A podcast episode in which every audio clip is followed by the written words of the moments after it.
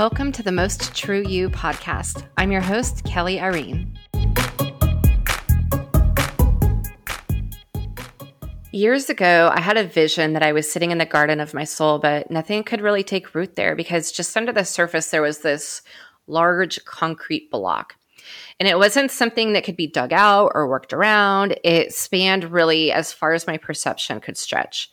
So as this vision came to me, I was actually talking to a spiritual director, and I was just in tears because I said, there's so much more to who I am. There's so much more to what my soul knows is out there. I know there's more than what I'm experiencing, but I can't access it because I have this freaking giant piece of concrete, and I just have to sit with it here. And she asked me why I felt like that was what I needed to do, that I just needed to sit with it. And I said, it's not something that I can remove. It's not even something that can be removed on its own. Like, I feel like I'm sitting here with an ice pick trying to get rid of this concrete block, and all I'm doing is frustrating myself. I'm supposed to sit with it and know that this is way bigger than me. And I need to be able to recognize that this is a God-sized block that only He can remove. So this was actually back in 2013, and I woke up recently with the realization that actually that block was a God-sized obstacle, only this time I would use a little g in that. So the concrete block was the foundation of my faith. In evangelical circles, people talk a lot about deconstructing their faith, about taking it apart, examining all the things that we've been taught, the ideas that we've believed, the dogmas we've held on to, and the doctrines that we've espoused. And many of these just don't hold substance in the light of examination. So some people are able to continue down that path and reconstruct their faith. They keep the core tenets of their faith while they openly deny or challenge the things that can't stand on their own. And honestly, I thought that that's the path I was going to be on. But for others, they kind of look back on their path and see that at some point it veered away from reconstruction. And I have this vision of a fork in the road with a mirage on, each kind of new point in the path that the traveler sees right before deciding which direction to go. So one of them, one mirage is kind of this like overexposed image of friendship and belonging, community, the security we have in knowing certain things, and eternal happiness. But then the other mirage is one that's looks like a really dark tunnel. It's surrounded with, like it's almost like walking through bushes, but these are super thorny bushes. And so the tunnel's been kind of carved out between them. And if you dare to go near this bush, you can kind of hear the echoes of eternal torture and pain. So this is kind of a terrifying path to embark on. But for those of us who do, we know that each of these mirages are insubstantial. When they are examined or when somebody walks through them, and especially going through this darker side, your entire belief system dissolves, and it can be so painful and so lonely and really at times terrifying. This path, for a lot of us, it does lead us through a time of mourning, the loss that, all these things that we once thought were true, that we once thought were stable and solid, we come to a point to realize that they're actually serving a much darker purpose and are hollow and without merit. But beyond that initial darkness, holy shit, is it amazing out here? Like, I just feel like, okay, now there's true light. Like, this is not the light of a mirage. This is true light and actual happiness. Like, I remember being in the church and people being like, you shouldn't try to be happy. You want to be joyful because happiness isn't good enough. And now just sitting here like, holy fork, I'm just happy. Like, I can just sit on my couch and just be happy, and I don't have to feel bad about it. Like, I don't have to feel like I need to add something to that. I can just sit here and enjoy my life.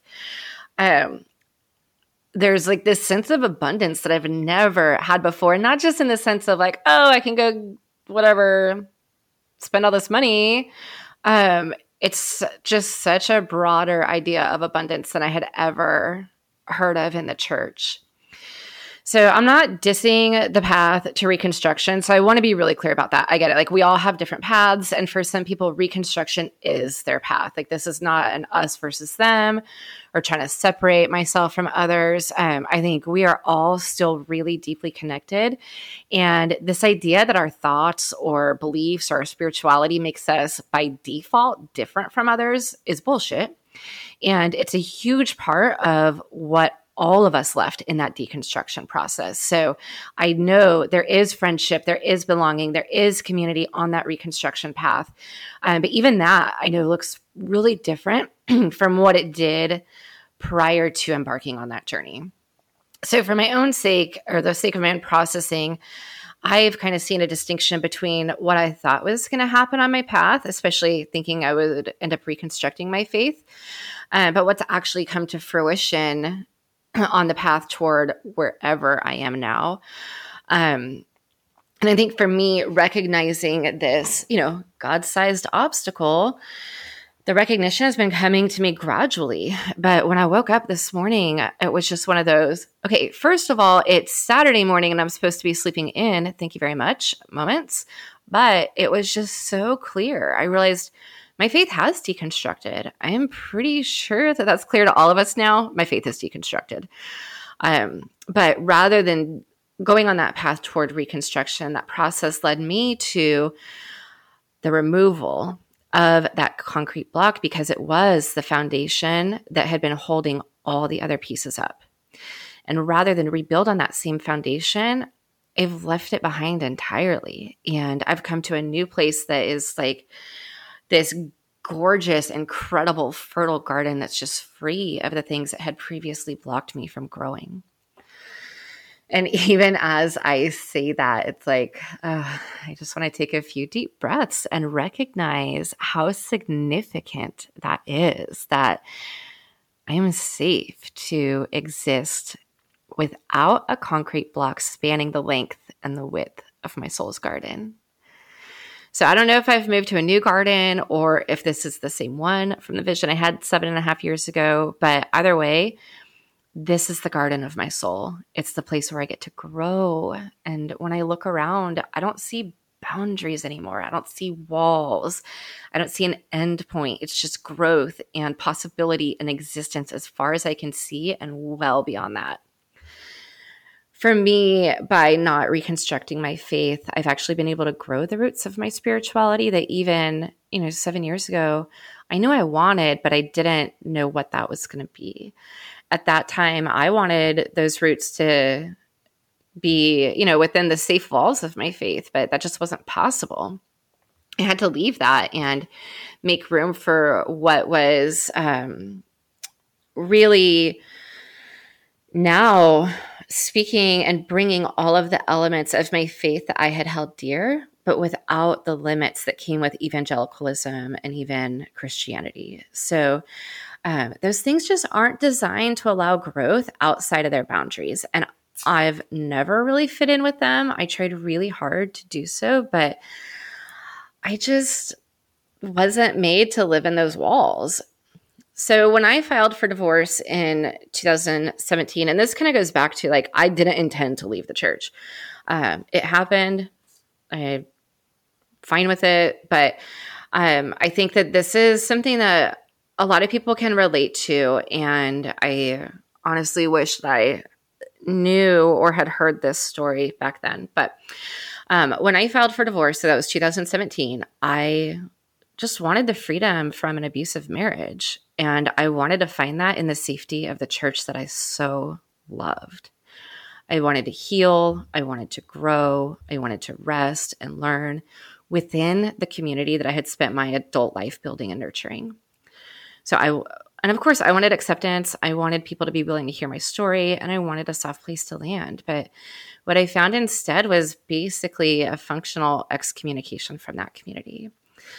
I, at that time, I was asked not to share my story. The elders of the church and the leaders of the denomination, essentially became the holders of my story. And at the time, they said, and I thought, that this was for the good of the congregation. And in that, I was also this was never spoken, but I wasn't really allowed to go back through those doors, through the church doors. So, you know, looking back now, I don't think, you know, nobody said, Kelly, you can't come back to church. But it was really clear that if I wanted to go back to church, I needed to agree to keep up, you know, a false appearance and a silent narrative. That is just something I think our systems, like church and other systems in our country, they thrive on silence, on being able to continue the silence and control the narratives of abusers and those who've been abused. So anyway, there were times like I would walk down we lived in a town of 7,000 people. Like we knew nearly everybody in the town, if not by name, at least by face. So there'd be times that I'd walk down a grocery store aisle and someone who had once, you know, welcomed me into their home would see me and then turn and walk the opposite direction because that was just way easier for them than actually having any kind of interaction with me. I'd walk into the local Starbucks and like on multiple occasions, conversations would literally stop. And when people couldn't get away from saying hello to me, a lot of times it was like really cold and forced. And that was just crushing for me because I thought that when I spoke out about the fact that the pastor of the largest church in town was abusive, that I was abused in our marriage, that I wouldn't be the one being shunned. Like that is not at all what I expected. And yet this is the story for so many people who step away from abuse in their lives. So the reality is like the church just, it's not a place for these kinds of stories to be held with open hands. It's not a soft landing. That's the mirage of community that the church holds up. So I never intended to walk away. I never intended to deconstruct, but I think now looking back, it was kind of inevitable. And now I'm kind of looking around and realizing like, holy shit, of course I had to go through that. Of course I had to leave because there isn't room for the depths of these kinds of roots in a garden that has a concrete block under the surface of it. These kinds of things just can't grow or exist in a space that requires separation and that requires the distinction of who's in and who's out. That's just not what that place is for. That God-sized block is gone and has made a way for an entire universe of existence and knowledge and being. And that's why I love the language of universe and source and spirit. I don't disbelieve in divinity, but the evangelical God I certainly can't get behind. That's not, I just can't. But these words, these ways of understanding something that is so much bigger, so much more loving, so much more in line with the cloak that evangelicalism tries to place over its harm and damage that it does to people. I feel like there's kind of this taking of something that is really true and beautiful and laying it over something that's really not true and beautiful, and trying to say that it's something that it's not. And I'm realizing now I might be talking around in circles, but I'm going to try to move on and not try to dig myself out of that hole because it's already been said. But this beautiful cloak, right? The universe, source, spirit, these are words that I love because in these words are held the expanse of love and peace and acceptance and unity and abundance and a faith that's built not on the exclusion and threat of torture, but on like actual good things. So I kind of have this image, and it comes from the Moon Child Tarot deck by Danielle Noel. The Fool card has this image of a woman who is approaching a ledge, and just beyond the ledge is the cosmos. And she's already in motion, like she's heading for it. But this isn't a cliff. This isn't like some, we'll quote the slippery slope deal here. It's not something to be feared.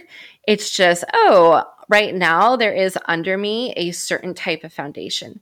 And as I take these next few steps, that foundation's going to shift and it's going to, you know, I'm going to be in the cosmos where I already am. I love this image because all of those limits and boundaries that once felt so scary, you know, that thorn bush image is one that's not an accident, right? Like, who wants to go through a thorn bush where you're hearing echoes of eternal torture and damnation? Not, you know, I certainly don't think that that's a fun idea. But now it's like there's this whole other way of being that does not include separation and destruction. It does not include forcing some out while others are in. It does not include, I mean, this happens all the time, right, within the church. The pastor or a leader within the church abuses someone, and that person or that person's family, they're the ones who have to leave because the church isn't a space for that level of vulnerability, because the church can't function without maintaining the power that allows the pastor or the leader to stay while the abused has to leave. That's just not what it's set up for. And that has been maintained for centuries through fear. So, yeah, I guess going back just to wrap this back up, realizing and owning the fact that I haven't reconstructed my faith. I think that's the big thing for me here is for so long I wanted to reconstruct my faith because I wanted that community to welcome me back and, you know, provide that like safe space that I always thought it was going to provide, but it couldn't. And now I'm kind of looking back at that. I'm just saying, okay, I get it. Like, that's not your role. And I'm not coming at this from a place of anger or bitterness. Like, yeah, there's pain. Yeah, it sucked. It certainly hurt a lot, but my journey has led me to somewhere that is so incredible and so, I mean, whatever, I could come up with all those words. Like, it's nice, it's fun, it's exciting, it's amazing, it's bigger and brighter and bolder and more exciting and more full of ease than I ever could have imagined. And that's the journey that I'm on of not reconstructing my faith, but actually allowing myself to live in a garden where, we'll say, a garden of spirituality, right? Like, it's, I get to live and own my story. I get to be led by my intuition. I get to be deeply connected to the source of life and love and not feel like there's something wrong with me or missing from me or shameful about me, but actually get to live beautifully and authentically as myself. That is the journey for me of not reconstructing my faith. To find out more, you can check out other episodes. Find me on Instagram at @KellyIrene, or check out the website and sign up for our newsletter at mosttrueyupodcast.com.